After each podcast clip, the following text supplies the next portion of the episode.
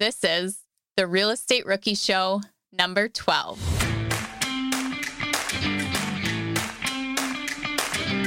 To anybody out there that feels like they need to ask that question, should I wait or should I pull the trigger right now? If you're not experienced enough to make that determination on your own, the most likely answer is you should probably wait. Right now, like I said earlier, right now is kind of a, an unprecedented time. Things are a lot different than they've ever been. And there's no shame in saying, hey, I don't know what's going to happen.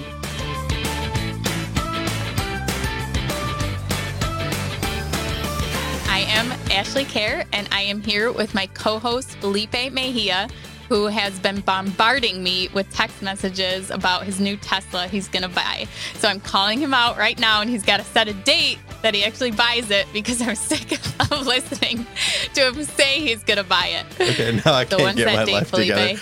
I just, I, I'm trying to figure out how I can afford a Tesla. I know I can. I just am trying to figure out how it's going to work into my portfolio because it's just way out there. And I'm like, I just want to buy another rental property every time I have the money to buy a down payment on a Tesla. So, anyways, that's really But hard. just keeping that money is so much sweeter than spending. God, just putting it into a rental property makes it so much easier. But Yeah, that has nothing yeah. to do with today's show. Today we have J Scott, the the man, the the legend, legend, who a BP legend. that's yes. absolutely right. I mean, Someone was telling me that he has the most forum posts ever on BiggerPockets. That is crazy. man, he must he must really know what he's talking about. Not just that, he wrote the book on flipping houses, rehabs, and he just recently, not recently, but he wrote a book Well, last year, yeah, recession Yep.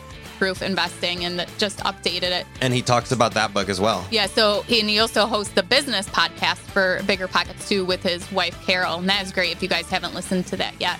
But J is kind of gonna break down just economic cycles, what's happening right now, what how you should invest in a downturn. Um, and I, I think he does a very good job of kind of breaking it down for rookies, for beginners. You know, even for me, I still don't have a, a great grasp on understanding economics. Definitely not the level he does. Yeah, I mean, he breaks down the economy and the cycles that it goes through, the business cycles it goes to. And if you have real estate, you have a business. I mean, ultimately, that's what he's doing. And he breaks it down on how he's reading it or what he thinks is going to happen, right? He gives us a little snippet into his A good mind. guess, A good yeah, guess, like yeah. he calls it. A good tip on HELOCs, on what to do with lines of credit. And I mean, he gives really good tips in this episode. And we get a J Scott exclusive too. He's never been interviewed on this before, so you'll have to find out uh, as we dig into the interview what that thing is. That's right. Out of all the podcasts, he finally gave one thing on here that he hasn't gave to anyone else. So with that, let's bring out J Scott.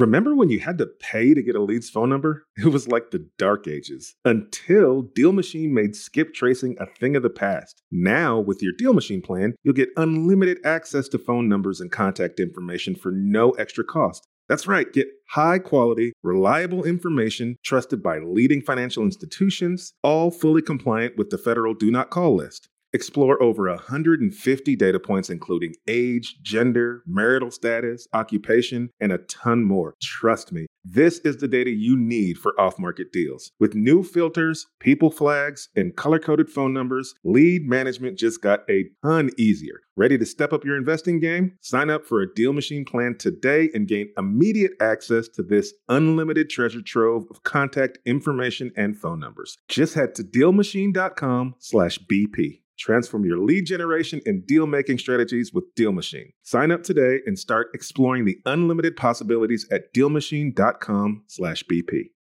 Are current interest rates making you depressed about cash flow? What if it didn't have to be that way? Rent to Retirement has 2.99% seller financing available on turnkey properties. You heard that right. That's a seller financed 2.99% interest rate where the average cash flow is over $900 per month. They also have options where you can put as low as 5% down on multiple investment properties with no PMI. Rent to Retirement is the nation's leading turnkey investment company that understands what it takes to be successful in today's dynamic real estate market. Their reputation speaks for itself with more five star reviews than any other company on the BiggerPockets website.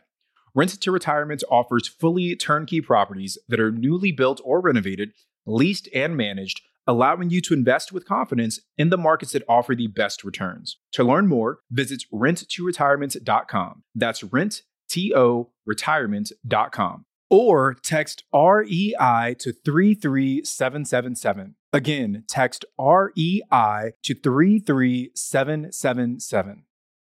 We know, and you all know, why it's super important that good tenant screening is absolutely critical to your management process. Luckily, RentRedi, the comprehensive property management software, has a new feature that makes tenant screening a complete breeze. In addition to TransUnion certified tenant screening, RentRedi now offers proof of income verification. So, RentRedi's automatic tenant proof of income verification ensures an in depth check of each applicant's financial stability and earnings. With Plaid certified tenant income and asset reports, you can see a potential tenant's income summary and total earnings by month. It's time to say goodbye to that whole gut check tenant screening and feel confident renting out your property with Rent Ready. Now, RentRedi is included in your pro membership at BiggerPockets. If you're not a pro, they're offering the six month plan for only $1. Visit rentredi.com. That's R E N T R E D I.com and use the code BP Investor. That's BP, like BiggerPockets, Investor for six months of RentRedi for only $1.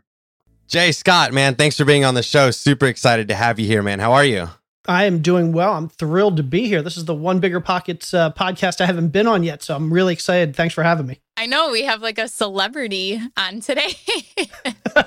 this is so exciting. So, what we're going to talk about today, at least start off, is we want to, you know, you're a huge economics guy. I've learned a ton from you just about with coronavirus and what the economy is doing and a recession. So, today we want to focus on breaking that down for everyone, you know, including myself what does you know a rookie investor need to know about the different cycles? So do you want to start us off with kind of talking about there's three major cycles that you go over correct?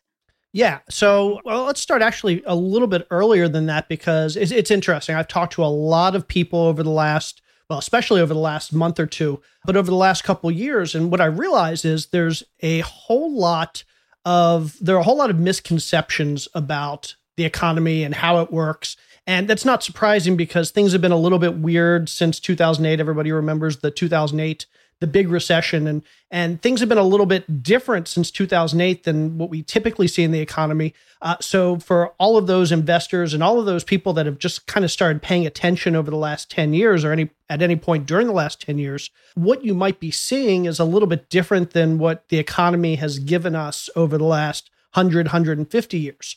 So to step back to the very beginning, so basically we have an economy, and the economy is essentially just all the transactions that happen in in our society. So every time you buy and sell something, that's the economy. And there are points in our economy where things are going really well, people are making a lot of money, people are spending a lot of money, businesses are making a lot of money, wages are going up, everybody's doing well. And we think of that as kind of an economic boom. And then we have those times where it's just the opposite. So businesses aren't doing well, people aren't making a lot of money. We're seeing layoffs, we're seeing just people spending less money. And we typically refer to that as a downturn or a recession. Um, so throughout the history of this country, we have these economic booms and we have these recessions. And so, what a lot of people don't realize is um, if you look back, let's go back 150, 160 years, there are very very clear patterns to how these um, these these booms these up economic times and these recessions play out. And typically speaking over the last 160 years we've had about 33 different cycles or 33 cycles where the economy has gone from down to up back to down. So a full cycle. And if you look it's actually been fairly consistent. We tend to see that that economic cycle play out about every five to seven years. So if you go back before 2008, most people that were paying attention to the economy realized that every five to seven years, you would kind of have this uptick in the economy, and then you'd have this recession, then uptick and a recession. And I'm probably a little bit older than a lot of the listeners out there. I'm in my mid 40s. And so I kind of remember back before 2008, I remember these recessions. I remember things getting good and getting bad and getting good and getting bad. And then 2008 comes around. And 2008, we have this massive downturn, something that we hadn't seen and very few of us had seen in our lifetimes, unless you were around back in the 30s. There was in the 80s, we had a couple big crashes, but it wasn't like 2008. 2008 was kind of the worst of it. So after 2008, we kind of got on this trajectory. Things started getting better. And between 2009, 10, 11, and 2020, our economy just kept going up.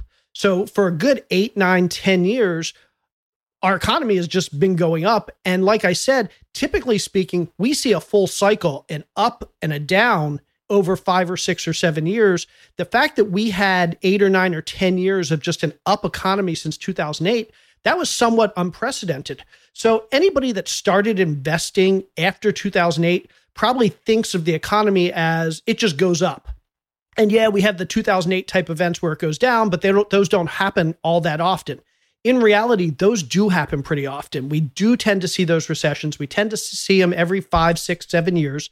They don't tend to be as bad as 2008, but they are their ups and their downs. So the first thing to understand about the economy is what we've seen, the fact that we saw 10 or 11 years of the economy going up, what we refer to as an expansion in the economy the fact that we saw 10 or 11 years of that, that is absolutely unprecedented. That was the longest economic expansion in the history of our country. So the fact that obviously the pandemic that we have now, that nobody could have predicted or very few people could mm-hmm. have predicted. That was what we refer to as a black swan event. So pretty much unpredictable just based on all the other data the fact that we had that, yes, that's that took us all by surprise. But it shouldn't surprise anybody that after eight or nine or ten years of an economic expansion, that we were going to see a downturn at some point soon.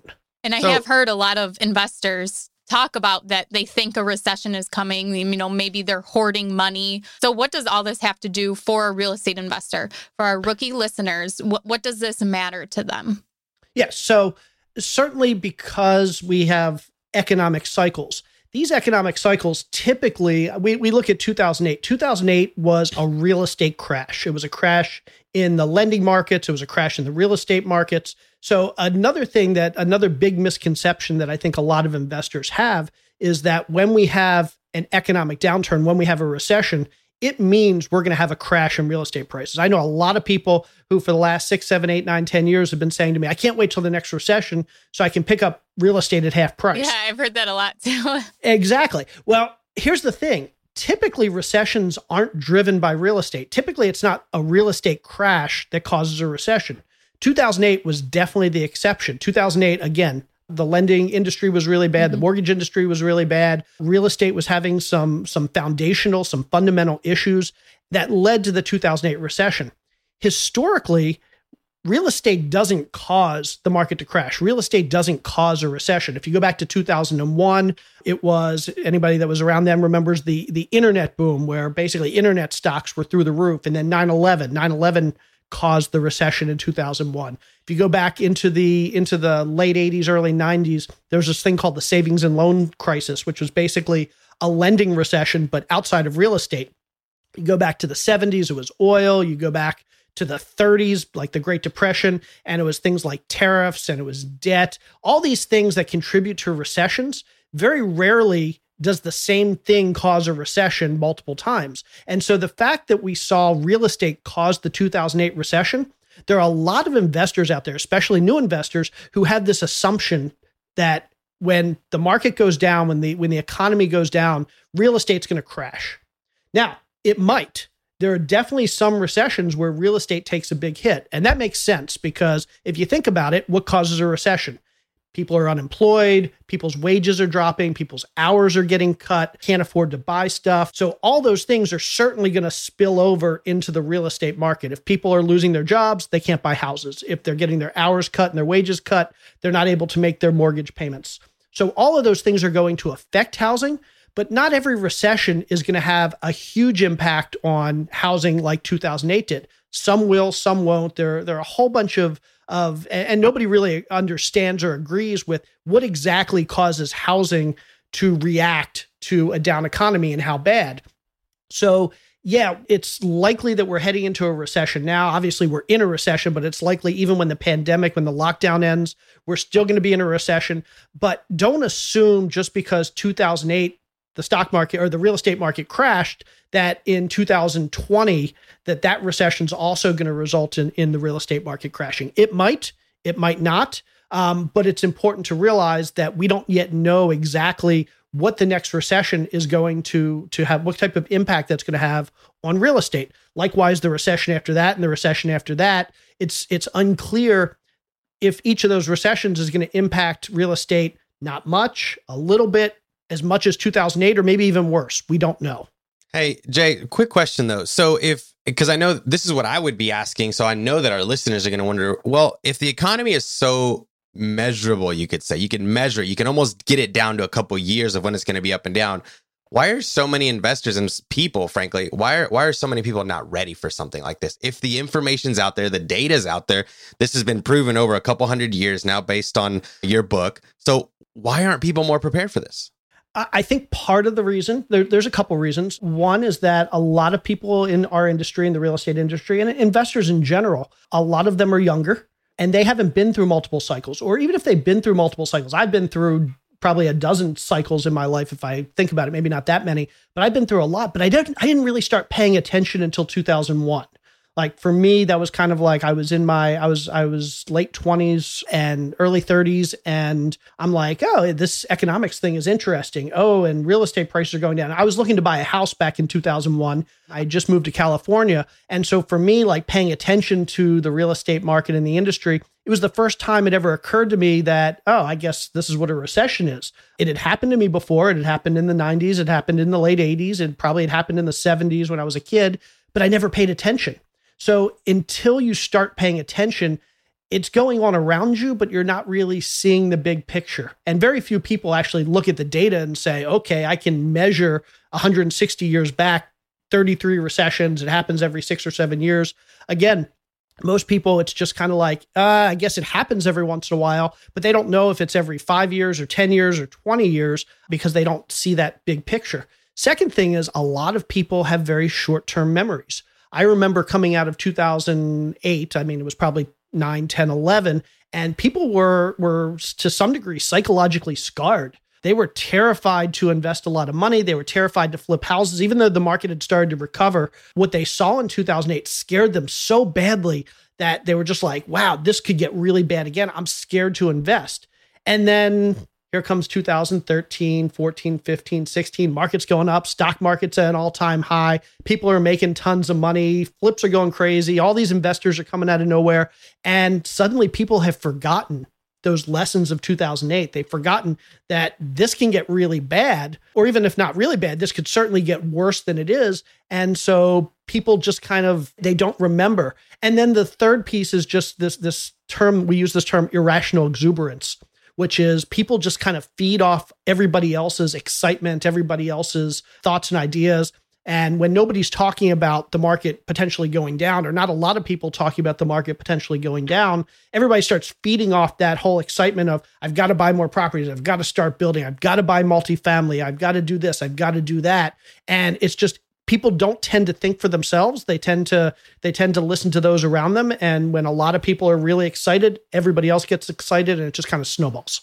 I can definitely relate to uh, the first one there, uh, being oblivious that it's actually going on because I was in college in 2008. And I mean, I was living my own recession on, you know, ramen noodles and hot sauce, but I, I had no idea that it was going on around me. And as i got older i i learned more and more and and now i like to learn about it and study it. But this is definitely if we are coming up on a recession now this will definitely be a, a learning experience and something i want to you know take in as much as i can from it and learn from it. Yeah absolutely. J quick question. So how should somebody prepare for the recession coming and sh- it, should they be preparing differently as recessions are coming in their lives like for the 2008 should they have prepared a different way or do you think there's like an overall way to prepare for something like this so that, that's a really good question. So let me take that the the second part of that question first, which was should we be preparing differently for different recessions? Typically speaking, nobody knows when a recession exactly is going to occur. Like I said, we know they occur about every five to seven years, um, but not always. Obviously, we saw that this one lasted ten years, this this eleven years before this one ended. And if we hadn't had this pandemic, who knows? It could have been another year or two or three. So we do see certain similarities in the cycles and in the recessions. Some of the things that characterize a recession are the total output of the country, like just the total output of the businesses. We refer to that as gross domestic product. It's the total amount of products that the companies are making and people are buying and transactions that are taking place. During a recession, that drops. So fewer transactions. People aren't buying as much. Uh, companies aren't selling as much. Uh, unemployment tends to go up. That's another thing that we see consistently throughout every recession. Typically, going into a recession, we see interest rates rising. That's kind of common. Uh, didn't happen this time, but but typically we see interest rates going up leading into a recession. Uh, that's actually one of the things that leads or, or causes a recession. We typically see people's wages falling, so so businesses are cutting hours and they're they're cutting uh, salary. So these are certain things that we see in every recession but we never know exactly when it's going to occur. We can start to see these things, and it could be six or 12 or 18 or 24 months before we really see a downturn. So, yeah, it, it may be possible to predict a recession within a year or two, uh, but it's hard to say next week a recession is going to start. And then, secondly, it's impossible, nobody's been able to consistently do it to say how bad a recession is going to be. Because typically, what happens is in a recession, there's one people like to refer to them as bubbles. So there's something that's completely out of whack, and and when that breaks or when that bubble bursts, we see the downturn. And that's actually it's it's pretty true. It's not always true. Sometimes there's a whole bunch of little things that break, but a lot of times there's one big thing that kind of breaks. The question is, is that one big thing breaking going to lead to a whole bunch of other things breaking? So in 2008, yes, it was the the mortgage crisis and, and the lending markets. And when that broke, that kind of broke everything. I mean, that that rippled down into lots of different markets, lots of different industries, and everything sort of broke. You look at 2001. 2001 was a, a, a good example as well. We had the internet boom and we had 9/11. And so the bursting of the internet bubble, where all the internet stocks went down, that was a big that that was a big economic hit for a lot of people. The stock market took a big hit, and then 9/11 caused a big uh, a big ripple throughout the airline industry and tourism, and a lot of other industries got hit because of 9/11. So you could have thought that in 2001, kind of that that those two big things happening could have led to a domino effect of a lot of other things happening. It didn't.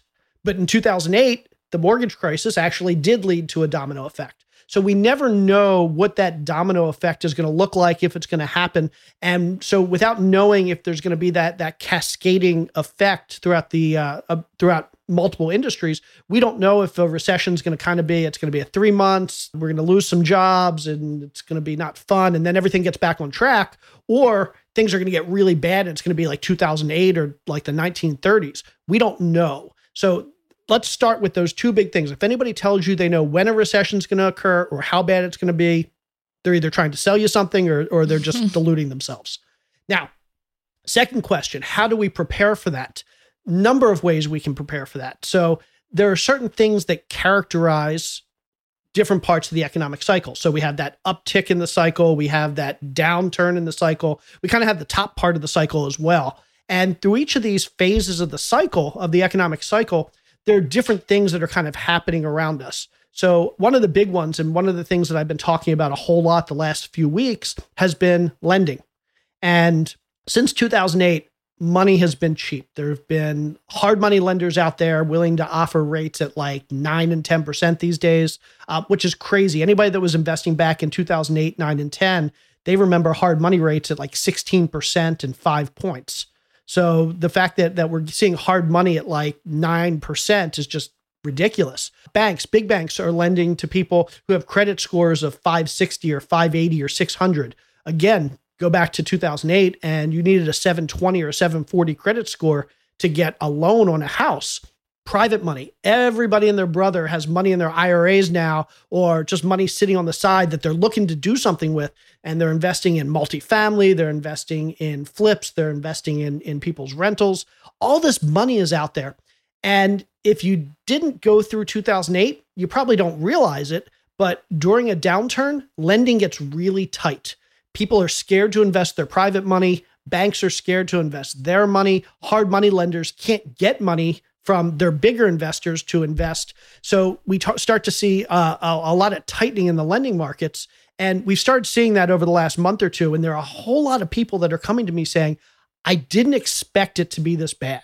I, I knew that that things would get bad and I was hoping I'd be able to buy deals, but I was still relying on being able to borrow money to buy deals. And now I finally believe you that during a recession, it can be really, really hard to, to find money. So one of the big things that that I like to tell people, and a lot of investors who've lived through multiple recessions like to tell investors, is that leading up to a downturn, and again, we don't know exactly when it's going to happen, but but if, if you can kind of time within a year or two of when it happens, that's the time to start saving your cash, to start cashing in those properties that you think you you'd rather have the cash in your hands than be holding the property. It's a good time to be working on your credit. It's a good time to be taking out new credit lines like a HELOC. You don't necessarily have to take that money out, but open up a credit line so you have access to that money. What if the bank closes one of those lines of credit while you have it? And that is certainly a risk. And so, one of the things I've been telling people uh, since March, when we started to see this this economic shift or this economic catastrophe is that there are banks out there that could start to close these credit lines. And so for some people, I, have actually suggested, and I, I this is not a blanket suggestion. These are very individual targeted suggestions I made. But for some people who knew that they were going to need access to cash for some specific expenditure, maybe they had to make payments on a refinance, or maybe they had to be able to cash out uh, a hard money loan for those people that had very specific needs for money over the next six months, what I was recommending to them is pull as much money as you can out of your HELOCs, pull as much money out of your other lines of credit as you can, and just stick that money in the bank. There's less chance of a bank closing down a credit line or decreasing your credit line if you've actually pulled that money out. So it's no fun paying interest on that money if you don't use it, which is why I don't necessarily recommend this strategy to everybody. But for some people who know they're going to have a specific need for their lines of credit in three or four or six months, I'm actually recommending take that money out now, stick it in a bank account, pay the interest for a few months, just throw away that interest so that you know that money is available in six months. Because one of the things that we tend to see during a bad recession is that banks will start to close down credit lines or they will shrink the credit lines. If you have a $100,000 credit line and the most you've ever borrowed on it is 20,000, they might shrink that credit line down to 20,000. So definitely that's always a risk. So, and that's another reason why why it's always good to have as much cash on hand as possible. We've all heard the uh, the phrase "cash is king." Well, during a recession, cash really is king because those who have cash during a downturn are going to be much better positioned to buy properties.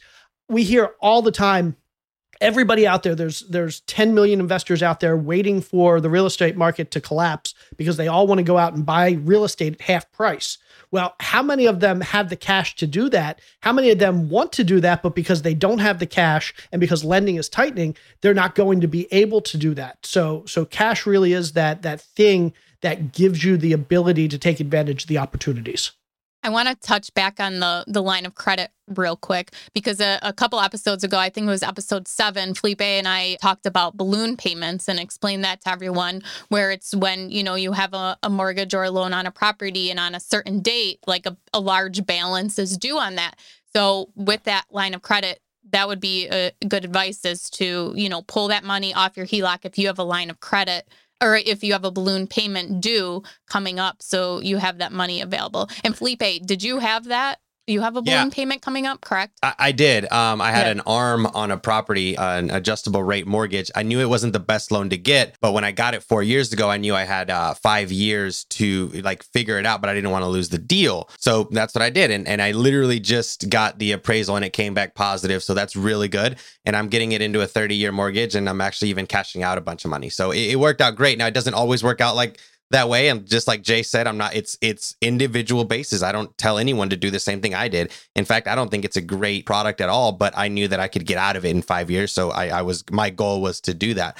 But my question to J was and there is the reason I asked about the line of credit was I had a line of credit and that's what I did. I actually pulled all uh, a large chunk of it out because I'm under contract on a property that I got like 20 30% under market value but i need i want to rehab it and i was going to use my line of credit to do that. And then you know covid-19 hit and i was scared that the bank might close down my line of credit that i was going to use to rehab that property.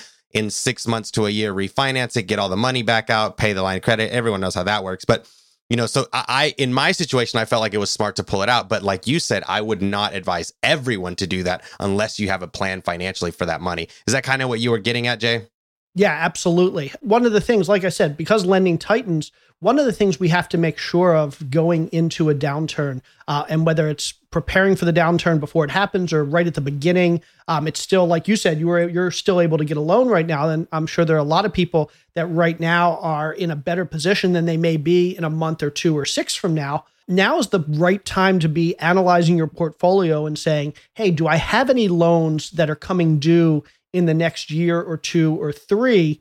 And if you do, now is the time to figure out what is your backup plan when that loan comes due if you can't execute on your plan A. So for a lot of us, that plan A is we're going to refinance. We're going to go to a bank and we're going to either refinance our hard money loan. Maybe our plan A is we're doing a flip and our, our plan A is that we're going to sell it. Maybe our plan A is that we're going to find another private lender. Our cousin has money in his IRA, and our plan A is that he's going to lend us the money. Well, now is the time because lending is going to get tighter and it's going to be harder to find money. Now is the time to make sure not only do you have a plan A, but you also have a plan B, C, and D.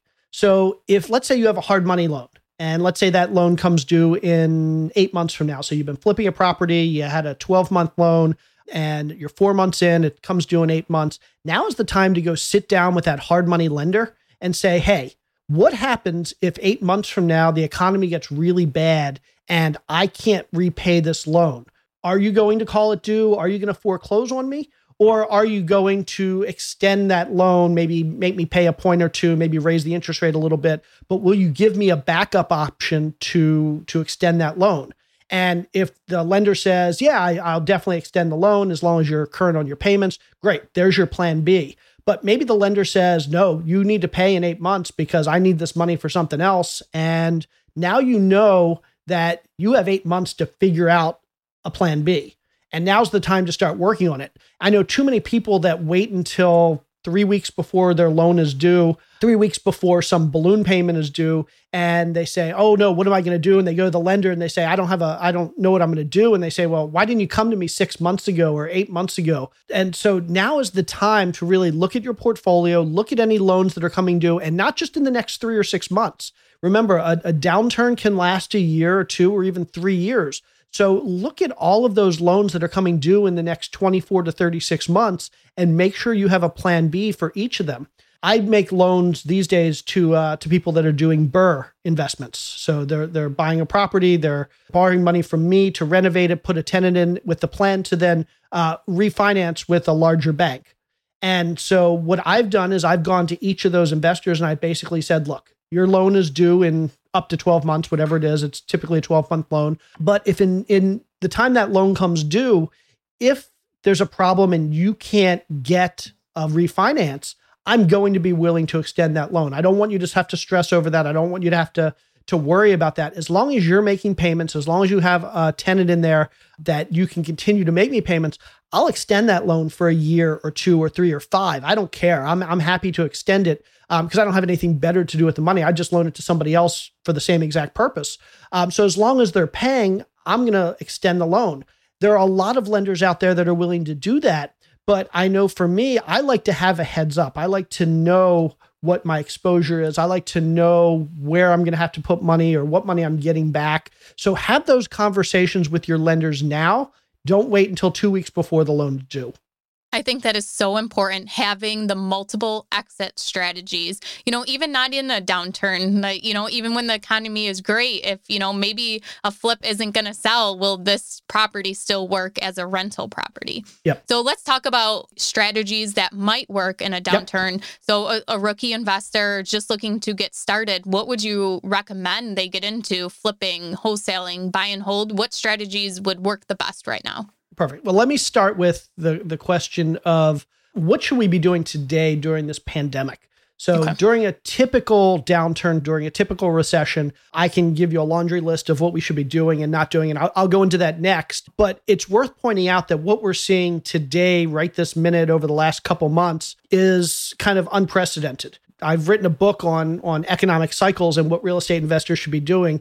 And I don't have a chapter in that book about how to invest during pandemics yeah. because nobody's really thought about something like this happening. I, especially for buy and holds. I mean, I, as a buy and hold investor, I thought that I was pretty safe during a, a downturn, but I have know, been I've been saying for a decade now that buy and hold investing is always a safe strategy, Yeah. but but now I have to kind of put an asterisk next next to uh next to every piece of advice I give that this piece of advice may not hold up during a pandemic. Yeah, yeah. First thing, if you're looking to invest now, if you're just getting started now, the first thing I would say is don't be impatient. I know a lot of investors that have, for the last three or six or 12 months, have been ready to do their first deal. They see the market, uh, not necessarily the market dropping, but they see the economy getting bad. And they're thinking, okay, now's my opportunity. And they're ready to rush right out and do a deal today or tomorrow or next week. First thing I would tell them is don't slow down. Now is a great opportunity to flush out your business plan, to make sure you know what you want to do, to understand where the market might be headed and what strategies that uh, are going to work and not work. Now's a great time to be studying and reading and learning. Listen to all the old uh, rookie podcasts. Listen to, to, to all the old real estate the BiggerPockets Real Estate Podcast. Go read the BiggerPockets books. Now's a great time. Go read the forums, go read the blogs. Now's a great time to be learning and educating yourself and getting prepared. But right now, today, is not a good time for a rookie investor to actually start buying deals. Unless that deal is so good that essentially nothing can go wrong, now is not a great time to be buying investments. And just proof of that is I've bought many hundreds of investments, and, and my partners between us, we've bought many thousands of investments. And we're buying very, very, very few investments today because there are so many unknowns. Where we are in the economic cycle is again, it's unknown. We've kind of we kind of hit pause on the economy. And when the pandemic ends, or at least when the lockdown ends, something's gonna happen. Either we're gonna find that we're like in the midst of a recession. We're going to find that we're in the midst of a recovery. Maybe we're going to find we're in the midst of a depression. We don't know. And without knowing where things are going to be in a month or two months when everything opens up, it's impossible to know what the right investing strategies are today. So the very first thing I'm going to say is don't be impatient. Don't run right out and do deals. You're going to, if you're on Facebook, if you're on BiggerPockets, you're going to be reading about all these people that are still doing all these deals don't feel the need to keep up with them. Don't feel the need to do a deal just because everybody else is. Now is a great time to sit back, to pay attention, to learn, to, to, to prepare. Now, what strategies typically work during a downturn? First thing I'll say, and I know this is going to disappoint a lot of people, flipping tends to not be a good strategy during a downturn. So the, the entire strategy of flipping relies on buying low and selling high. And when the market's dropping and when values are going down, that selling high piece is pretty tough. Sure, I can buy low today, low relative to what today's resale value is. But if the market's dropping, that might not really be a low number come three months or six months from now. So, what I tell people is don't buy a flip now unless a couple things. One, you get such a great deal that you're confident you can turn around in three or six or 12 weeks and still make money or at least break even.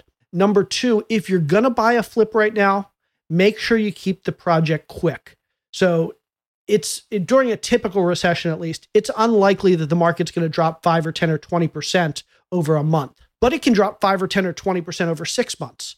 So don't do projects that are going to take you six or 12 or 18 months to complete. I would tell people don't start a new construction project right now because we have no idea where the market's going to be in six or 12 or 18 months when that's ready to be put back on the market.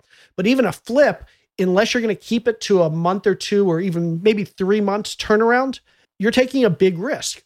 So if you're going to do a flip right now, one, make sure you're getting a fantastic deal.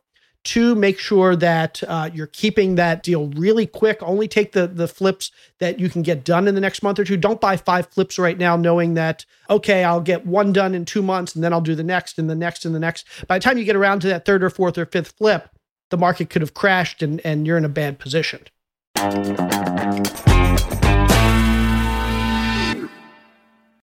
We know, and you all know, why it's super important that good tenant screening is absolutely critical to your management process. Luckily, RentRedi, the comprehensive property management software, has a new feature that makes tenant screening a complete breeze. In addition to TransUnion certified tenant screening, RentRedi now offers proof of income verification. So, RentRedi's automatic tenant proof of income verification ensures an in depth check of each applicant's financial stability and earnings. With Plaid certified tenant income and asset reports, you can see a potential tenant's income summary and total earnings by month. It's time to say goodbye to that whole gut check tenant screening and feel confident renting out your property with Rent Ready. Now, RentRedi is included in your pro membership at BiggerPockets. If you're not a pro, they're offering the six month plan for only $1. Visit rentredi.com. That's R E N T R E D I.com and use the code BP Investor. That's BP, like BiggerPockets, Investor for six months of RentRedi for only $1.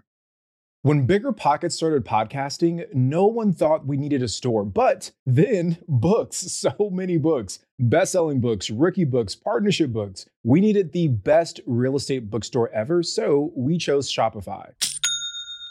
Shopify is the global commerce platform that helps you sell at every stage of your business. From the launch stage to the first order stage to the did we just sell out the whole store stage? Shopify is there to help you grow. Whether you're selling real estate books or retro clothing, Shopify's platform helps you sell everywhere, online or in person. Now, speaking of online, did you know Shopify has the internet's best converting checkout, up to 36% better than other leading commerce platforms? And no matter how big you grow, Shopify gives you everything you need to take control of your business. And that's why we chose Shopify for the bigger pockets bookstore. So sign up for a $1 per month trial at shopify.com slash BP rookie, all lowercase. Again, go to shopify.com slash BP rookie now to grow your business no matter what stage you're in. Shopify.com slash BP rookie. The dream of owning a vacation home can be daunting. From finding the best guests, to the maintenance, to organizing the cleaners after every guest day. with Vacasa, they make that dream into a reality. As a full service vacation home management company with vacation homes in key destinations across the US, they know a thing about how to make owning a vacation home easy and profitable. On top of proactive property maintenance visits by professional local teams, a hospitality driven booking platform, and around the clock support, Vacasa earns homeowners an average of 20% more revenue from their vacation homes. Vacasa is always thinking of ways to simplify the vacation home owning experience by putting your home to work for you. If you're looking to make more from your vacation home, work with the reliable property manager, and finally have peace of mind, partner with Vacasa at vacasa.com slash biggerpockets. That's vacasa.com slash biggerpockets. Yeah. Before you go on to to the next strategy, I just want to mention that if anyone wants to learn a little bit more about flipping during a downturn, I think it was episode 381 on the real estate podcast where Tucker uh, started talking about speed is your best friend Yeah. doing a flip during a downturn. So if you guys want to go back and listen to that more. So what what's the next strategy you want to talk about? Yeah. Uh, So maybe buy and hold or how's Yeah, that? absolutely. So let's talk about buy and hold. So buy and hold is one of those strategies that works in any market. And again, asterisk, maybe not so great during a pandemic because there are people not paying their mortgage. But typically speaking, a buy and hold deal, a deal that's generating cash flow every month, is going to be good in every market because even if the value of that property goes down, as long as it's generating cash flow month after month after month, you're going to be in a good position. Typically speaking, during a recession, we might see a small drop off in market rents in some cities, in some states, in some counties. Uh, but typically speaking, rents are pretty forgiving and rents tend to stay pretty strong even during a downturn. So let's say you buy a property that's that you buy you pay $100,000, it's renting for $1500 a month. If the market crashed and that $100,000 property dropped to a $20,000 property, you don't care as long as you're still making your $1,500 a month because eventually that property is going to come back up to a $100,000 property. So the key is that it's generating cash flow to cover whatever your worst case situation is. So what can you do to ensure that that it's generating the right amount of cash flow? A couple things I like to suggest. Leading into a downturn, make sure that you factor in when you're underwriting the property. And when I say underwriting, I mean analyzing a deal. Make sure you assume that the market's going to drop or the rents are going to drop by about 10%. Typically, like I said, in most markets, they're not. But the worst case scenario, and I always like to look at worst case scenarios, the worst case scenario in most markets is that rents might drop by about 10%. So if you do your analysis and you assume, let's say rents are 1500 today, if you assume 10% less than that, if you assume rents are going to drop to 1350 a month and the numbers still work, then move forward with that deal. Anytime I think you should be conservative when running your numbers and Absolutely. you know run run your numbers twice what they eh, are exactly now and what's worst case scenario. Absolutely. So one, I, I always tell people model your your deals 10% lower rents than whatever they are today or whatever they were last month. Next, assume that you're going to have higher vacancy. Now, that may or may not be the case. Just like market rents, vacancy tends to be pretty resilient during a downturn, especially in certain markets and certain types of properties. But always assume that you're going to have higher vacancy. You're going to have um, some units that aren't rented because it's harder to find qualified tenants, or you might have units that are rented, but people stop paying. So even though technically it's not a vacancy, you may not be making money off those units. So I always like to say, model your your your deals with a 10% higher vacancy. So 10% lower rent, 10% higher vacancy. If the deal still works out with a 10% lower rent and a 10% higher vacancy, buy it. Doesn't matter if we're at the top of the market, the bottom of the market, because again, as long as it's cash flowing, it's probably going to continue to cash flow no matter what the market hands us.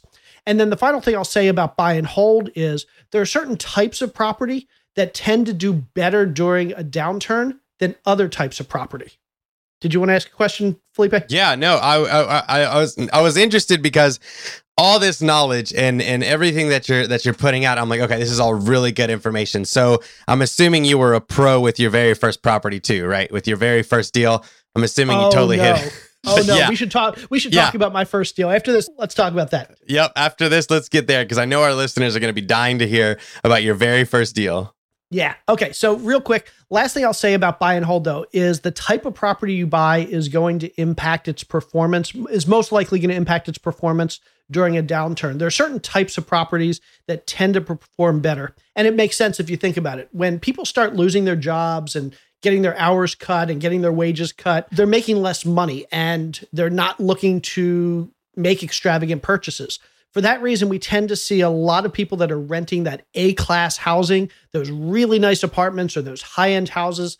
They tend to decide, okay, I'm going to save my money. I'm going to I'm going to be a, a little bit more frugal. And the people that are renting those really nice A class properties tend to move down into like the B class properties. So they might move from an apartment complex that has like a really nice gym and a pool and a concierge and a Starbucks on site to a decent apartment complex that might have a decent gym and a smaller pool or whatever, they're going to move down in class. And then those people that were living in those B class properties, a lot of them are going to be frugal as well. They might lose their jobs, they might get their hours cut, and they're going to decide, I need to save money. So, what they're going to do is they're going to move from that B class housing down into C class housing. A lot of people in C class housing, well, most people aren't going to go homeless. So C class housing is going to tend to be pretty resilient. In fact, during a recession, C class housing, those kind of that working class blue collar housing tends to perform very well. Sometimes those values go up and the rents go up. Likewise with mobile homes. Mobile homes tend to kind of be the the lowest tier where people will settle in when they start losing their jobs or they're trying to be more frugal. So typically mobile homes tend to do very well during a downturn.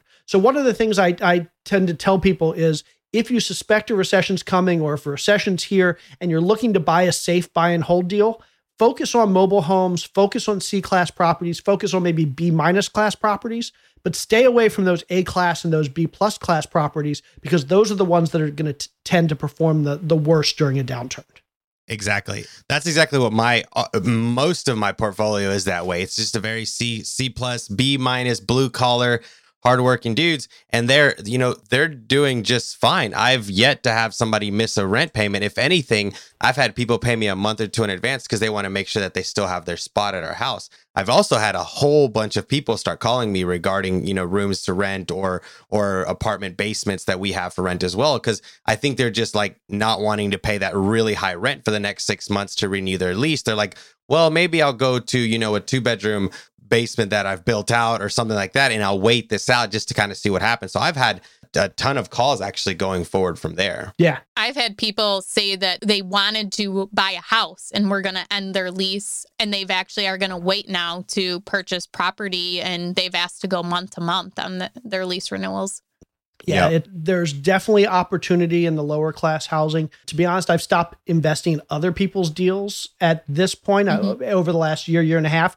But the one deal that I have invested in over the last year and a half has been mobile home parks. I have a, a friend, and and I don't want to say his name, although we all know him. Um, I was just going to say someone who has created all this rage about mobile Yeah. home parks. yes, yes, but but I love, love, love. I mean, it's Brandon Turner, and Brandon I trust uh, more than anybody. But I just absolutely love that strategy. He picked the perfect strategy at the perfect time. Yeah, Um, the timing too. Timing was absolutely perfect. So, and then there are other things that perform well during a downturn. If you're in the commercial space, uh, self storage tends to perform pretty well because when people are moving from their A class to B class to C class housing, they're typically also downsizing. But people don't like to throw away stuff, so they put their stuff in storage. So storage tends to do pretty well during a downturn. If you're into like the commercial retail stuff, like grocery stores and and retail strip centers that that have groceries in them tend to do well. Medical centers tend to do well. So there are definitely a lot of classes of real estate that are what we refer to as recession resistant, which means they tend to do well or at least much better than other classes of, of real estate during a downturn. Yeah, that's a whole lot of information that's really good. And personally, I know that I'm going to go back and re-listen to that like last 20 minutes of and just kind of take more notes. But let's pivot a little bit. And assuming you didn't have all this knowledge when you did your very first deal, so let's dig into that. Let's dig into J Scott's very first deal. How did that come out? Was it during a downturn, during an upturn? I mean, give us give us the dirty on it. I, I love this because I, I've done, I can't even tell you how many podcasts I've done. And I've talked about so many things, and nobody ever asked me about my first deal, at least not in any detail. So this is good. This will be the first time I'm talking about this in detail. So This is exclusive. J Yeah, Scott, exclusive J exclusive Scott. interview. yes. So uh, everybody's heard about all the things that that go right with my investing. Well, let's talk about this first deal and all the things I did wrong, and I did a lot of things wrong. So first of all, I give my wife full credit for me doing that first deal. We had looked at maybe a hundred houses, and I was terrified to pull the trigger. what were you doing before this? And Good question. what Yeah. made you want to jump into real estate real quick? Yeah. So uh, my wife and I were in the tech industry. We were working full time jobs in California. When we decided to get married, we were both working like 100 hours a week and it just wasn't sustainable. So when we decided to start a family, we literally just quit our jobs. We moved from California to uh, to the East Coast and we said, we're going to figure something else out. But we had no idea what that something else was. It's we we Mhm. weren't planning to be real estate investors. And while we were trying to figure out what to do, my wife just kind of one day said, "Let's flip a house." And I thought she was nuts because I am not a handy person. Um, I can barely change a light bulb, but I still wanted her to marry me, so I wasn't going to say no. Um, so Attaboy. yeah. So it was spring of 2008, and we started looking at houses. I jumped on BiggerPockets for the first time. Wait, Um, did you say spring of 2008? Yeah, 2008? did you say 2008? 2008. Not only spring Okay. of 2008, spring of 2008 in Atlanta, Georgia, which, um, if you look at the Oh. data, was one of the hardest hit cities in the country Wow. during during the downturn. So it ended up in retrospect being pretty good timing. But I'll tell you, if I knew more when I started, I would not have started then and there. Yeah. Um, so it, it worked out, but only because of my uh, my stupidity or or at least my my my lack of knowledge and experience. So spring of 2008, we start looking at houses. We found a wholesaler in our area that wanted to show us houses. So I thought, oh great, somebody's going to teach us how to do this. Somebody I can trust. Yeah, it wasn't quite that, but so we looked at maybe a hundred houses between May of 2018 and July of 2018. I mean, literally, I mean, every day we would go out and look at houses, and every day we'd say, no, I'd find an excuse not to do it. So, July of 2018, and my wife said, We are buying a house. I'm not going to let you put this off any longer. The next house we see, we're buying. and I, again, I didn't think she was completely serious. So I said, Sure, great. Next house we see, we're going to buy. We saw this house. It was probably one of the uglier houses I've ever seen. But we got done looking at it, and my wife said, We're buying it to the wholesaler. And he was thrilled because he had just shown us 100 houses.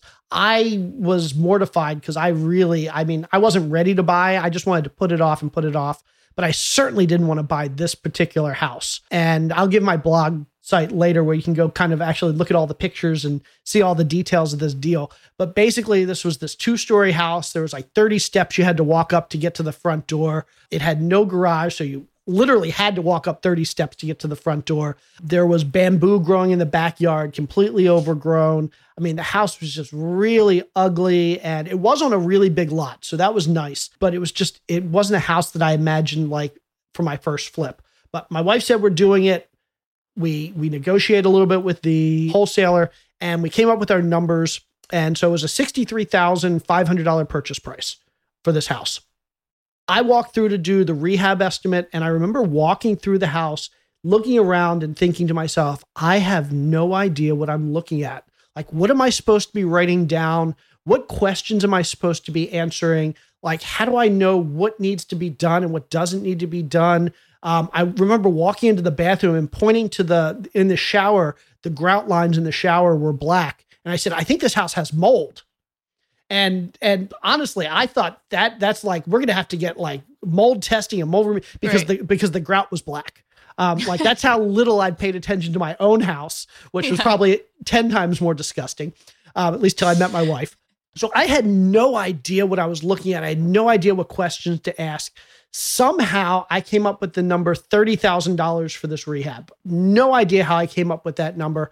Um, and then I said, everybody was telling me, well, you have to be conservative. So I said, okay, I'm going to add 10%. So $33,000 was my rehab estimate. Now, in retrospect, here we are 12 years later. I've written a book on estimating rehabs. I know what things cost. That rehab is probably a seventy or eighty thousand dollar rehab. Oh Wow. my So, god. so that's just that's just kind of a preview of, of where we were. Okay, so Yeah. so thirty three thousand dollars was my rehab estimate. I assumed I would hold this property for three months. We were paying cash, so we didn't have many holding costs, which was good. But we had property taxes, we had insurance, all that. So, but I assumed three months, and I figured three months is plenty of time to get this thing renovated and turned around and resold. No problems there. And then we came up with a resale value of I think one hundred thirty or one hundred thirty five thousand dollars. So purchase for 63, put 33 into it. So that's 93. I think I had like uh, 15 in holding costs. That's 108. Uh, and resell it for about 130. So that's about $22,000 profit. I was thrilled with $22,000 profit. Turns out that one, we paid too much. So 63.5 in retrospect, we probably should have bought this house for 30 or 40. There were other houses that were very similar that we later learned were selling down the street for like 20,000 less. So we mm-hmm. overpaid just based on the comps. Two, we started getting our rehab estimates, and I mean, I was getting estimates between sixty and one hundred and fifty thousand dollars. So I had no idea, like we were going to lose money from day one just because I underestimated the the rehab, and we can talk about that in a second. So we made a mistake on the purchase, we made a mistake on the rehab, on the So resale. you're saying the next house we see we're buying is not a, a good strategy to start with? not necessarily a good strategy though Yeah. I, I i will get to the good part of that the good part of that is if we had not purchased this house it's very possible we never would have bought a house so Yeah, so i do true. give my Yeah. wife credit that she made us kind of jump off the you cliff finally took we action. finally took action and probably not the best property but it was better than not taking action. So we made a mistake on the purchase. We made a mistake on the rehab costs. We assumed it would take three months from purchase to sale. I think even in a good market as a first time investor even in a great market as a first time investor a full rehab you have to uh, allocate more than three months. This was 2008 I mean, we should have allocated nine or 12 months of, of reserves. So we made a mistake on the holding costs. And then in retrospect, that 130, 135 resale price was actually closer to 115 or 120. So we literally made a mistake in every number on this flip. All four areas purchase, rehab, holding, and sale. We made a mistake. Now, what did we do? So we, we got into this. I ended up finding a contractor who said, I can do all of this for 30K, no problem whatsoever. Single guy who had his own tools. He was like, I can do everything from the roof to the plumbing to the flooring. I was thrilled. He was doing this for $30,000. that just sounds like a bad tattoo waiting to happen there, bud. Oh my God. So, first lesson for anybody out there that that's getting ready to do their first flip don't hire somebody that says they're going to do all the work themselves. First, they're not going to have the skills to do it. Nobody is, I mean, you can be a jack of all trades, but you're, it's not, you don't want a jack of all trades to do a retail flip. People are going to see past, or people aren't going to see past those types of problems. So, finding somebody that says they're going to do it all first, they're not going to do a good job on all of it. Second of all, they likely are not going to estimate the, the cost of the job correctly. Typically, those people are going to go in with rose-colored glasses. Yeah, I can get this done for thirty thousand. Thinking, eh, if I get it done for fifty or sixty, that's great. I, as the investor, I wasn't expecting that 50 or 60. I was expecting 30. For them, was kind of like, yeah, I'll try and get it done for 30. They're not they're they're not the type of people that use the software to to create their rehab estimates and they track everything in Excel right. and they know their cost. They're just throwing out a number. And then number three, if you find somebody like that, you're probably going to wait three, six, nine, 12 months for this rehab to get done. So th- especially if they're doing everything themselves. Especially if they're doing everything yeah. themselves. And then when you start asking them, hey, I, I, thought like this is taking a long time. Can you bring in somebody to help you? Sure, I'll bring in somebody to help me, but then it's going to get really expensive. So, first lesson I learned in this business was the jack of all trades contractor is probably not the right kind of contractor for your jobs. So, anyway, long story short, this flip talk took us three or four months, should have taken three or four weeks. Um, we actually did get pretty close to budget, though. If I go back and look at our scope of work, I mean, we had an 18 year old uh, HVAC in there that we didn't replace. The roof was close to 20 years mm-hmm. old. We didn't replace it. So we took a lot of shortcuts. Um, again, we made essentially every mistake we could make. We threw the property on, on the market at, I think, 125 or 130. Uh, we got one offer that fell through. I got really scared and said, oh no, we're never going to be able to sell this property because it had been on the market for three weeks. This is 2008 when six months was probably the right amount of time. So I got really scared. I said, we're not going to sell this. Let's just rent it out. So, long story short, we got a lease option tenant in there. They stayed for about two years. They destroyed the house. They left in the middle of the night one night. I mean, we only found oh, out oh, wow. that they left when we got a call from the police that there had been a break in at the house. And we realized they had probably been gone for two or three weeks at that point. And so we did a complete second rehab. At this point, we had done like 30 or 40 renovations. So we were ready for it. We did a second rehab. We put it back on the market. We put it on the market at a good price. Uh, we got a quick sale. We ended up making $1,200 on this deal. so what is that a, per hour worked? Um, I mean, I what was your what was your hourly? Uh, there, there is zero chance I made minimum wage. so, but I look back and I think to myself, okay, it took three years. I made every mistake I can make. I probably literally made less than minimum wage. I probably made two or three or four dollars an hour. Ridiculous amount of stress, uh, ridiculous amount of headaches for this deal. But I look back, I made money. I made twelve hundred dollars. And so what I tell people is be conservative because that's the only reason that that we made $1200 was because even though we overpaid, I still assume 63 was a low number. Even mm-hmm. though we misestimated the the rehab budget, I still assumed in my in my calculations that I was going to have a, a, decent amount of profit. So if I if I ate into that profit for the rehab, I'd be okay. So every step of the way, I miscalculated the numbers uh, but I was conservative still. And so the fact that I was conservative allowed me to kind of make every mistake on the book on that first project and still make a small profit. So it sounds to me yeah. like you you learned all of the lessons that we real estate investors learn in like in those in that one property. sounds like you just learned everything in one property. But what I'm also hearing is you took action. You yeah. you took on a project that was out of your comfort zone.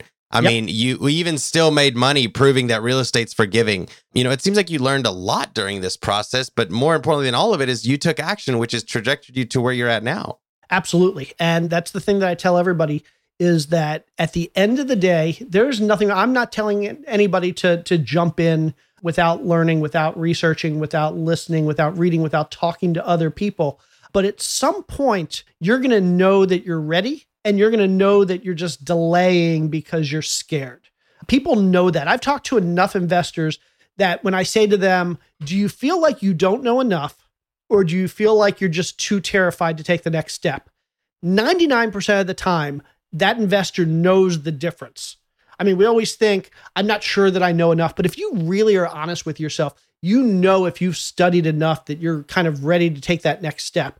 And so what I say to people is have that conversation with yourself or with your spouse or with your partner and be completely honest. Am I not buying a deal because I feel like I'm not ready? I don't know enough. Or am I not buying a deal because I'm just scared to take that leap? And if you can be honest with yourself, and most of us can, if the answer is I'm just scared to take the leap, well, you've you've done the hard part you've come to that realization that this is what's stopping me and you no longer have that excuse that i haven't learned enough or i'm going to do it next month or next year you have to accept the fact that because you've you've said to yourself, because you've admitted to yourself that you're just scared, you have to accept the fact that you're either going to do a deal soon or you're never going to do a deal. Here's one of the big secrets that I learned in real estate. And I, I try and tell this to everybody that's kind of in that analysis paralysis phase. I meet a whole lot of people out there that fall into one of two categories. Either one, they've done zero deals. They they read and read and read and study and study and study, and they never actually pull the trigger. That's probably about 90% of the people I meet. Then there's the other 10%. Those are the people that have done two or three or five or 10 or 50 or 100 deals. You know what type of people I never ever meet? I never meet anybody that's done one deal. Do you guys know anybody that's done one deal and stopped? That is such a good point mm. because I don't, and I, the whole time you've been talking about this being scared, I've been thinking of how people have said, you know, they have fear, they're afraid to do it. But look at you, like, I mean, almost worst case scenario, like a lot of bad things happened in that first deal, and look at how far you've come now that you can get over those challenges. And sometimes those are the most successful people that have failed in the beginning, and it just helped them, you know, overcome those hurdles and be stronger Yeah. in the end. Yeah, people have to realize nobody does one deal because once you get that first deal, it gets a hundred times easier. The second Yeah. deal is so much easier than the first, and the third is so much easier th- than the second. And after you get that first deal, everything kind of clicks into place. You realize, oh, uh, like I said, when I walked through that first house and I said, I don't know what I'm looking at for the rehab estimate. After doing re- one rehab, the second house I walked through, I was just like, okay, I know what I'm looking for. I remember on that first house, the flooring was crap. I had to replace the flooring and I had to redo the tile here. And maybe I should check the plumbing and see if that's working. And I knew all the questions to ask. Yeah. So that second deal was so much easier. So what I tell people is if you're terrified, just do that one deal because I promise you if you don't give up and you do that one deal, before you know it, you're going to realize that you've done 5 or 10 or 500 deals. That is such great advice and i hope that our, our rookies listening will um, take that advice and take action. And you know you do get addicted once you get that first deal done and it it does become easier. So we have a segment it's called the rookie request line and um, a rookie calls in and we hope you can answer a question for them. I will try. and if anyone else uh, would like to call in and we'll play your voicemail on the phone you or on the podcast you can call 1-888 5 rookie and leave us a voicemail. Hey guys, my name is Jake Myers. I'm from Redding, California. I'm looking to get into a uh, another rental property. I was ready to pull the trigger before all this craziness hit the market. So my question is, are you guys waiting to see what happens or are you guys continuing to purchase more real estate? I'm kind of worried that the stimulus package is going to inflate the economy and raise prices while on the other hand, you know, I'm worried that uh this is going to lower prices, so I should wait. So just wondering whether I should wait or pull the trigger. Thanks, guys. Bye. So my answer is to anybody out there that feels like they need to ask that question, should I wait or should I pull the trigger right now? If you're not experienced enough to make that determination on your own, the most likely answer is you should probably wait. Right now, like I said earlier, right now is kind of a an unprecedented time. Things are a lot different than they've ever been. And there's no shame in saying, "Hey, I don't know what's going to happen." Because let me tell you something. I I get to talk to some of the the the the best investors in the world, some of the most experienced investors in the world, and the thing that I've realized is none of us have any idea what's about to happen next. We, mm-hmm. I, I mean, I've talked to people who think literally in three or six months we're going to be at an all-time high in the stock market. Real estate prices are going to go up. Then I talk to people who think in three or six months we're going to be in a depression greater than 1930. So even the best investors in, in this business can't agree on where things are going. So for anybody out there that's confused and they don't know if now's a good time to buy, you're not alone. I don't know if now's a good time to Yeah. buy. So what I would tell those people though is it's not a time to curl up in a ball and and and kind of run away from from what's going on. Now's not a time to sit in front of the TV and just say, "Okay, I'll think about real estate again in 6 months." Now's the time to start reading and studying, create your spreadsheets. Uh, go look at 20 deals and run the numbers so you get better at running the numbers. Go figure out how to expand your credit lines. Go figure out how to save cash. Go find partners. This is something I'm telling a lot of people. Uh, during a downturn, if the market gets bad, one of the nice things about a bad market is there's going to be a lot of opportunities. But for new investors, it's hard to take advantage of a lot of opportunities at once. And so, if you want the best chance to be able to take advantage of multiple opportunities, build a great team. So, go find a partner, go find somebody that's good at acquisitions, go find somebody that's good at raising money, go find somebody that's good at uh, managing uh, renovations or good at estimating renovations. Go start putting together a team so that if some great deals start to present themselves in three or six months, if we have some great opportunities, you're going to be ready. So now may not be the time to go out and be spending money actually closing on a deal, but certainly now is a time to be working on your real estate business. That's a great point about building your team too because now is the time to to watch those professionals and see, you know, who is excelling during this time, who has their stuff together, your CPA, you know, lawyer, your realtor, how are they handling everything that's going on right now and that could really determine if you want to continue to partner with them or maybe form new partnerships with the people on your team. Absolutely. No, yeah, that's absolutely right. I'm definitely myself looking at my team and seeing how people are reacting, including my realtor, my CPA, and what they're doing during this time, because that's going to tell me if I should keep them on board, you know, going forward past this. Are they positive, negative? You know, what's going on? So I'm really looking at my team right now, and I think everyone should. J, before we get to our uh, our some of our funner questions uh, going forward, I did want to ask you one more thing. Where do you think the market will be through the rest of 2020? Yeah. So I am happy to give my, I'm not even going to call it an opinion. Um, I will call it a guess. I, I already said earlier that anybody that tells you that they know where the market's headed or how good or bad it's going to be is just making stuff up. So let me start with what I'm about to say. I'm just making stuff up. This is my guess based on data that I've seen um, and where I think that data could lead. My this is my guess based on trends that I've seen, people I've talked to. But here's my guess. I think at some point in the next month or so, hopefully, um, we're going to, for the most part, get out of this lockdown. And once we get out of this lockdown, I kind of use the uh, the metaphor. We're kind of like we've run off a cliff and we've dropped down to the bottom of the cliff. And at the bottom of the cliff, there's a trampoline. And that thing that's fallen off the cliff is the economy. And so the economy goes all the way down, like as bad as it can get. It hits a trampoline at the bottom. And when things open back up, that trampoline kind of pushes the, the economy back up. Now, anybody that knows physics knows that when you bounce on a trampoline, if you don't add energy, you're never going to get back to the same point that you started at. So you'll never get back to the top of the cliff. The question is, how high back is that that is the economy going to bounce? Is it going to get close to the top of that cliff?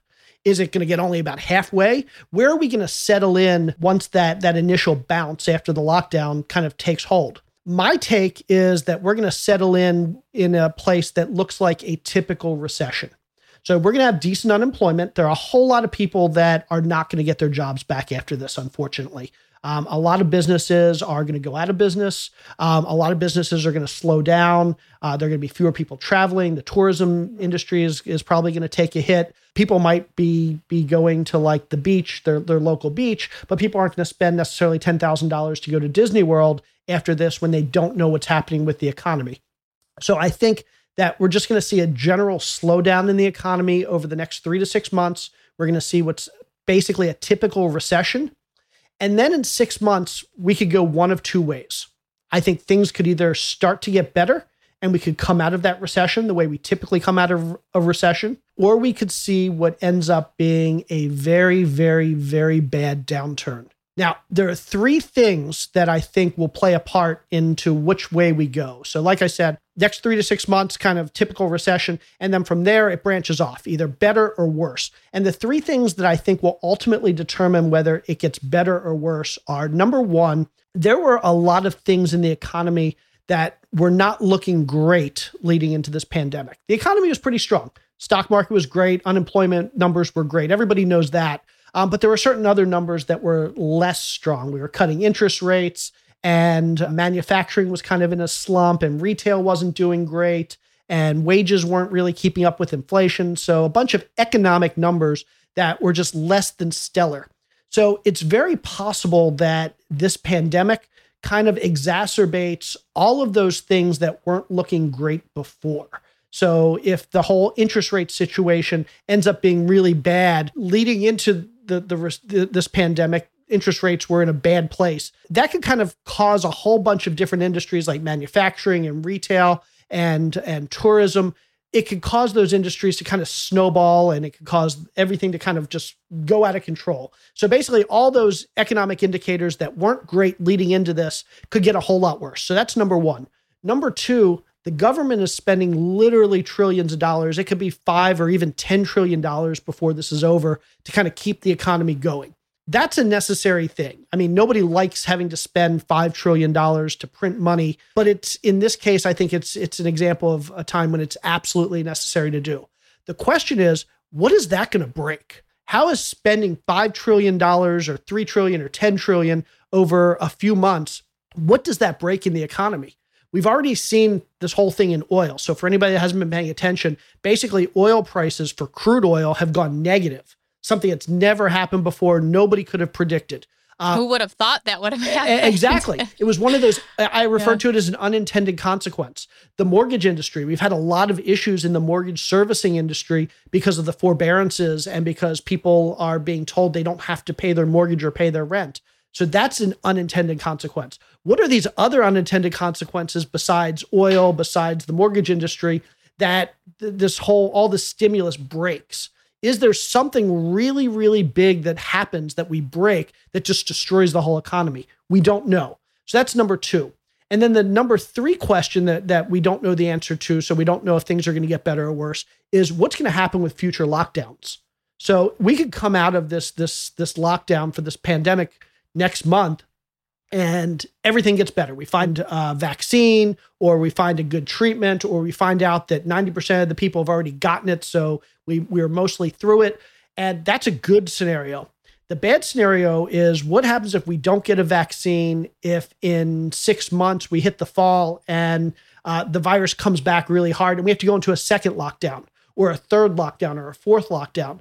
That can derail the economy again.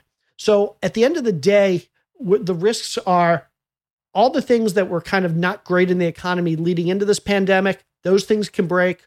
All the stimulus that the government's releasing during the pandemic, that could break something. And future lockdowns, that could really derail the economy again. If any of those three things happens and kind of cascades and dominoes, I think we could see a major, major, major, major downturn. If none of those three things happens, if we get really lucky, then I think people are right. What we might see is we see a typical recession, and then in six to 12 to 18 months, everything's back on track again. Thank you for sharing that with us, J. I think it's always interesting, at least for myself, and I, I think our listeners too, is hearing, you know, someone's perspective and your guess on yep. what could be the future because I think that's what everyone is wondering now is what is going to happen and you know, hopefully it will help them make a, a, decision whether they should continue to invest, keep investing. But really, um, everyone needs to make that decision for themselves. And I'm really glad that you had brought that point up too. And we did um, mention it a little bit earlier, but you did write a book about this for anyone who wants to read it that, you know, wants to find out some more information about understanding the economy and how these cycles work. Can you tell us a little bit more about that? Yeah, so um, economics has always been a, a, passion of mine, and real estate has always been a passion of mine. And I realized uh, about a year and a half ago that there were no good books out there that talked about economic cycles and the economy and how it relates to real estate and us as investors. Uh, so I wrote a book called uh, Recession Proof Real Estate Investing.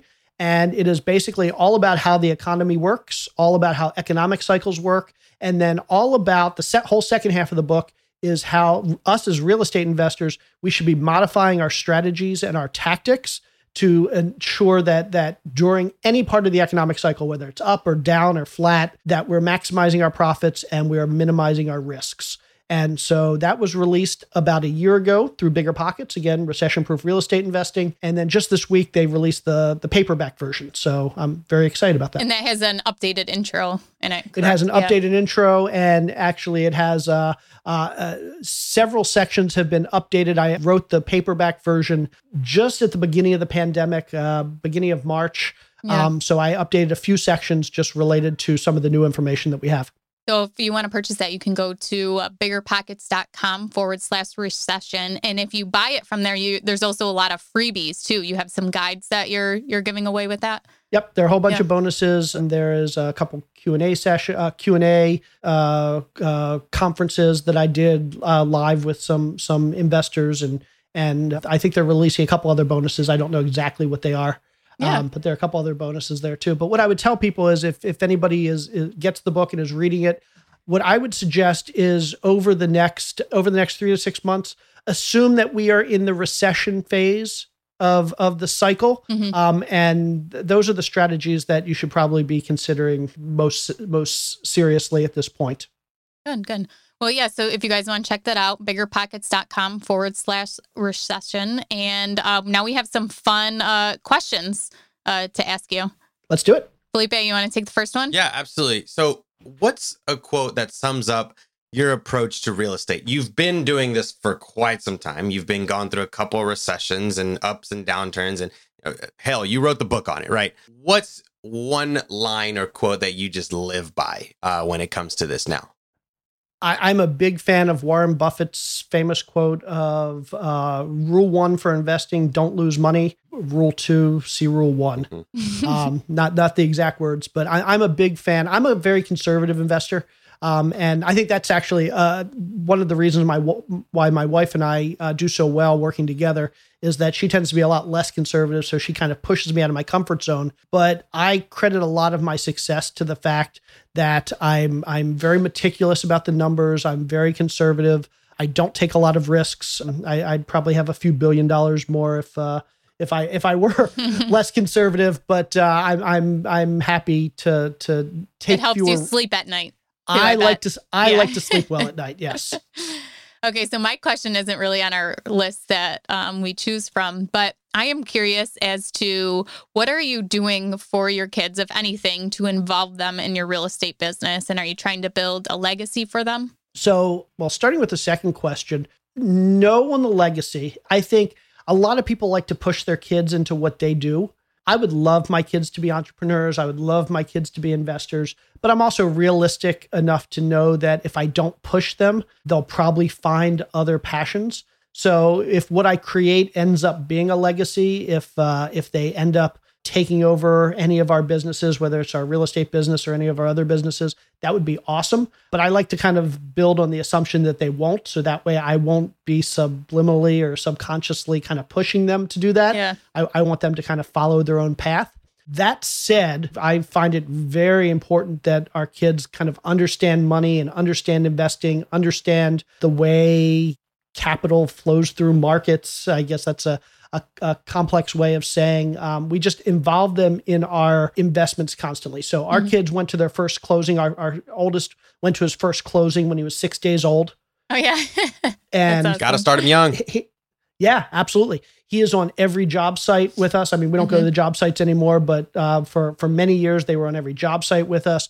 We don't do a deal, whether it's a business deal or a real estate deal or any other deal, that we won't sit down as a family and talk through the deal. It's something my wife and I like to talk through all of our deals, um, but we like to involve the kids. So we'll actually walk them through. This is how we do the numbers and let them ask questions. And you'd be surprised. I mean, even at nine and 10 years old, they often ask insightful questions that get us to think. oh, I'm Um, sure. Yeah. Yeah, and then um, we we try and do things kind of the the formal way, and I'll explain what I mean by that in a sec. Uh, every time we do something, so my kids wanted to start a lemonade stand last year, and instead of just doing the here's some lemonade, here's uh here's a table, go sell some lemonade, my wife and I kind of did the more formal thing of okay, well let's talk about how much it's going to cost to start a lemonade stand. So what are the things we need? What are the ingredients? What are the cups? What are the um, what are the, what's the signage? What are the tables? And where are we going to get that stuff? And for the stuff we have to buy, how much is that going to cost? And you guys don't have any money, so how are you going to pay for that? Well, how about if mom and dad loan you the money and then we go out together and you can pick the kind of lemonade you want to buy and you can pick the kind of cups you want to buy and we can talk through how we want to price that. And you guys make all the decisions whether they're good decisions or bad decisions we'll, we'll figure that out later. But you make all the decisions and we'll loan you the money. And then they did their lemonade stand and at the end of the day we counted all the money. And i said well we loaned you this much money so you need to give us that much money back. Plus interest. now let's see how much yeah Uh, well we didn't we hadn't oh, started you didn't do the yet interest. um, but we did that separately. So they they returned the money, and we actually create a P&L, an income statement. So it was like, here's our our gross revenue, here's our cost of goods. So here's the amount we spent on cups and lemonade. Here was our expenses. Here was the amount of money we had to pay mom and dad back, and then here was our profit at the bottom.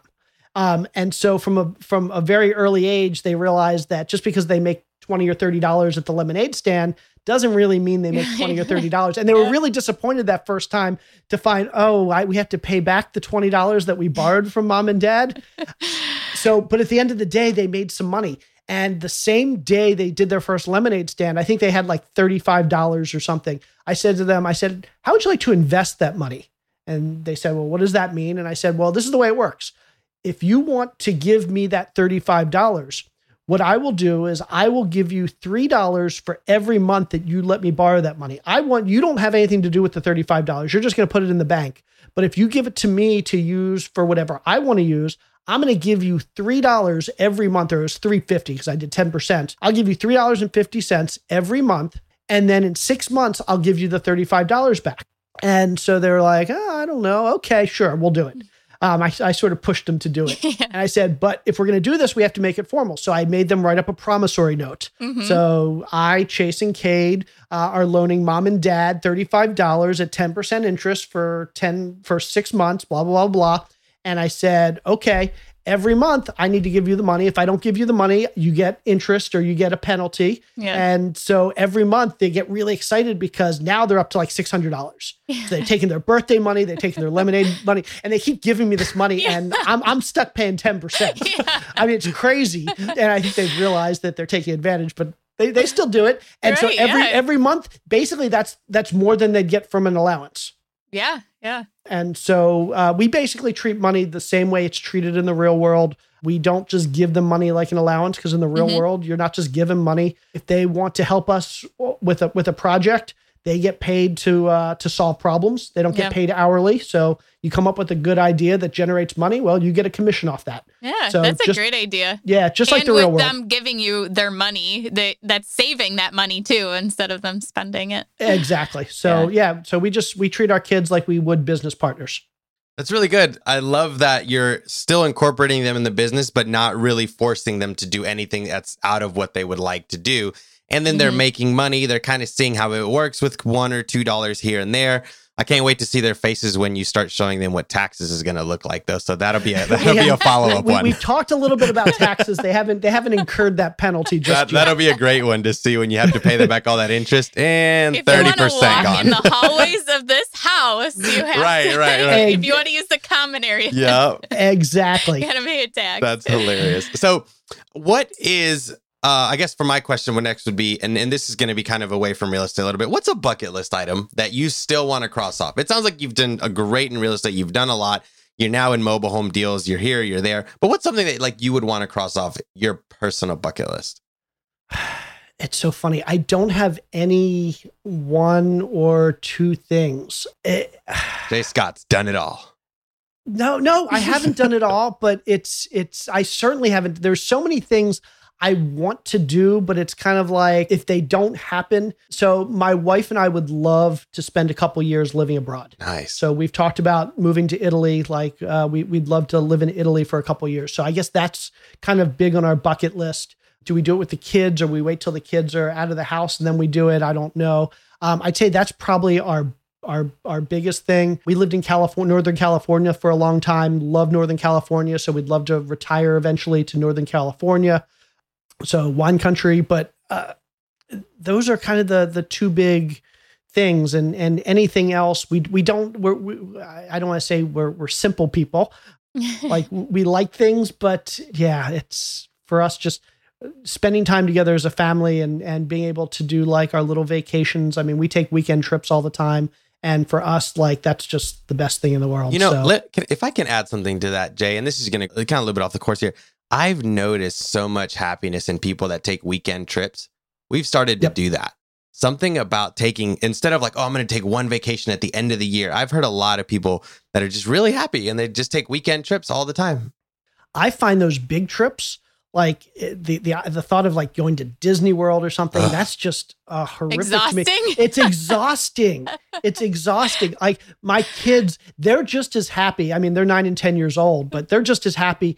Like if we like went to California like they'd be just as happy driving down the street and getting a hotel down the street. Yeah. Because for them, it's like it's the staying in a hotel, getting to do the pool, going out to dinner, like that to them. They don't care if we're in California or if we're in Europe or if we're like uh, in the next town They're over. happy to be with Yeah. mom and Um, dad, and, man. and so Yeah. and and so for us, I mean, it's like I, we live in Florida. We live basically uh, a couple miles from the beach.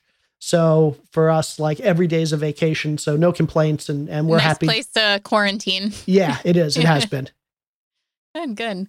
So thank you so much for uh, you know providing so much valuable information to everyone and getting that exclusive on your first deal. We are feel privileged. Absolutely. This was so much fun. Thanks, Yeah. guys. yeah, can you tell everyone um, where they can find out more information about you and possibly reach out to you? Absolutely. So, uh, my wife, Carol, and I, first and foremost, are the co hosts of the BiggerPockets Business Podcast. So, for anybody out there that wants to learn more about uh, business and being a business owner, and remember, if you are a real estate investor, you are a business owner. Mhm. And so, we talk all about how to be a bes- better business owner, whether it's real estate or any other business you could have. So, check out the BiggerPockets Business Podcast on BiggerPockets. I am J Scott. On Facebook, I'm J Scott Investor and anybody can reach me via email anytime. Uh, my email address is the letter J at jscott.com.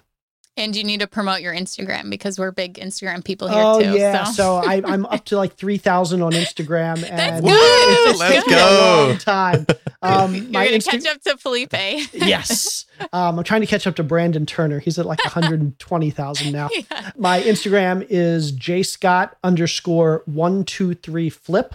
And actually, I guess I'll mention this. If you go to my website, uh, I haven't updated it in years, but uh, I I started running a website in 2008 called 123flip.com. And there I detail in gory detail, like right down to the penny, our first 50 deals. So Wow. if you're a house flipper or you want to be a house flipper and you just want to learn about every mistake my wife and I have made in this business, most of them were made during those first 50 deals. So go check it out. Yeah, we'll put um links to that too in the, in the show notes so Awesome. everyone can check it out and um, a link to your book and the definitely the podcast because I I've listened to a, a ton of your guys' business podcast and you're so right as a real estate investor you are a business owner and a lot of the systems that your guests talk about are are very relatable to a real estate investor. Hey, well, thank you so much. I am Ashley at Wealth from Rentals, and he's Felipe Mejia, REI. And um, don't forget to join our Facebook group, Real Estate Rookie. And do you guys have a, a business Facebook group? We are working on a business Facebook group. So um, Awesome. well, we'll so post about soon. it in yeah, in the Real Estate Rookie one. Um, we'll post it in there so everyone can join that. Awesome. Hey, thank you. Thanks, guys.